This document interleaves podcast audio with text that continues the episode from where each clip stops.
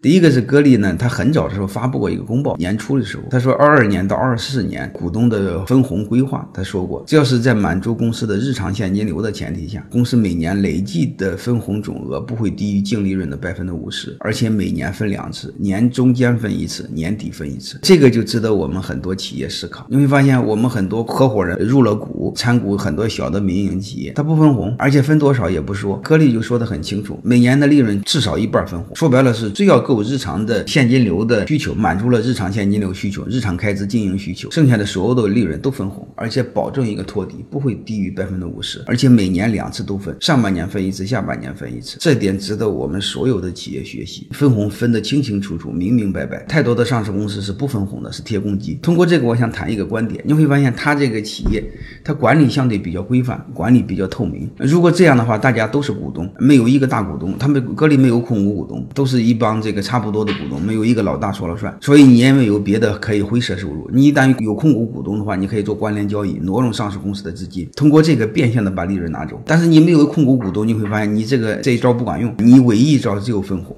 但对高管来说，实现了股权激励，高管最大的一块肉也是分红，所以大家都愿意分红，大家都很愿意分红，所以把分红搞得透明、阳光，大家分得理直气壮。你看董明珠，他半年就分四千万，他一年可以分一个亿。你要按这个逻辑的话，坚持十年不就十个亿吗？董明珠在格力怎么着二十多年了？作为一个高级打工的，听起来是不是也很过瘾？这个背后就给我们有很多的启发。我们做企业为什么不可以做的这么透明、这么坦然？然后就是分红也分得理直气壮。还有一个，各位我不知道留意了没有？越分红，分红越及时，分分红周期越。短，大家拿到了钱，就越认为这家公司是真的，就越相信这家公司，越喜欢这家公司，所以它的股价通常不会低哪去了。而且它的分红呢，又比平均很多上市公司要高得多。而且这个背后分红，你会发现让股民满意，让大股东满意，也体现了高管对公司的经营水平的认可，包括对未来的经营的认可。要不然有钱他不敢分，如果明年不看好，他账上有钱是不敢分的。所以背后你会发现这个很有意思。所以我非常推崇的经营企业就是你挣了钱就分，你。多分，你透明阳光的分，然后你亏钱，大家有难就和你一起扛。你别挣钱不分，有难的时候再让大家买你的股份，你这不有病吗？谁买你的？通过这个，不管怎么着，我简单的学习一个案例，国企能搞成这样已经非常不错了。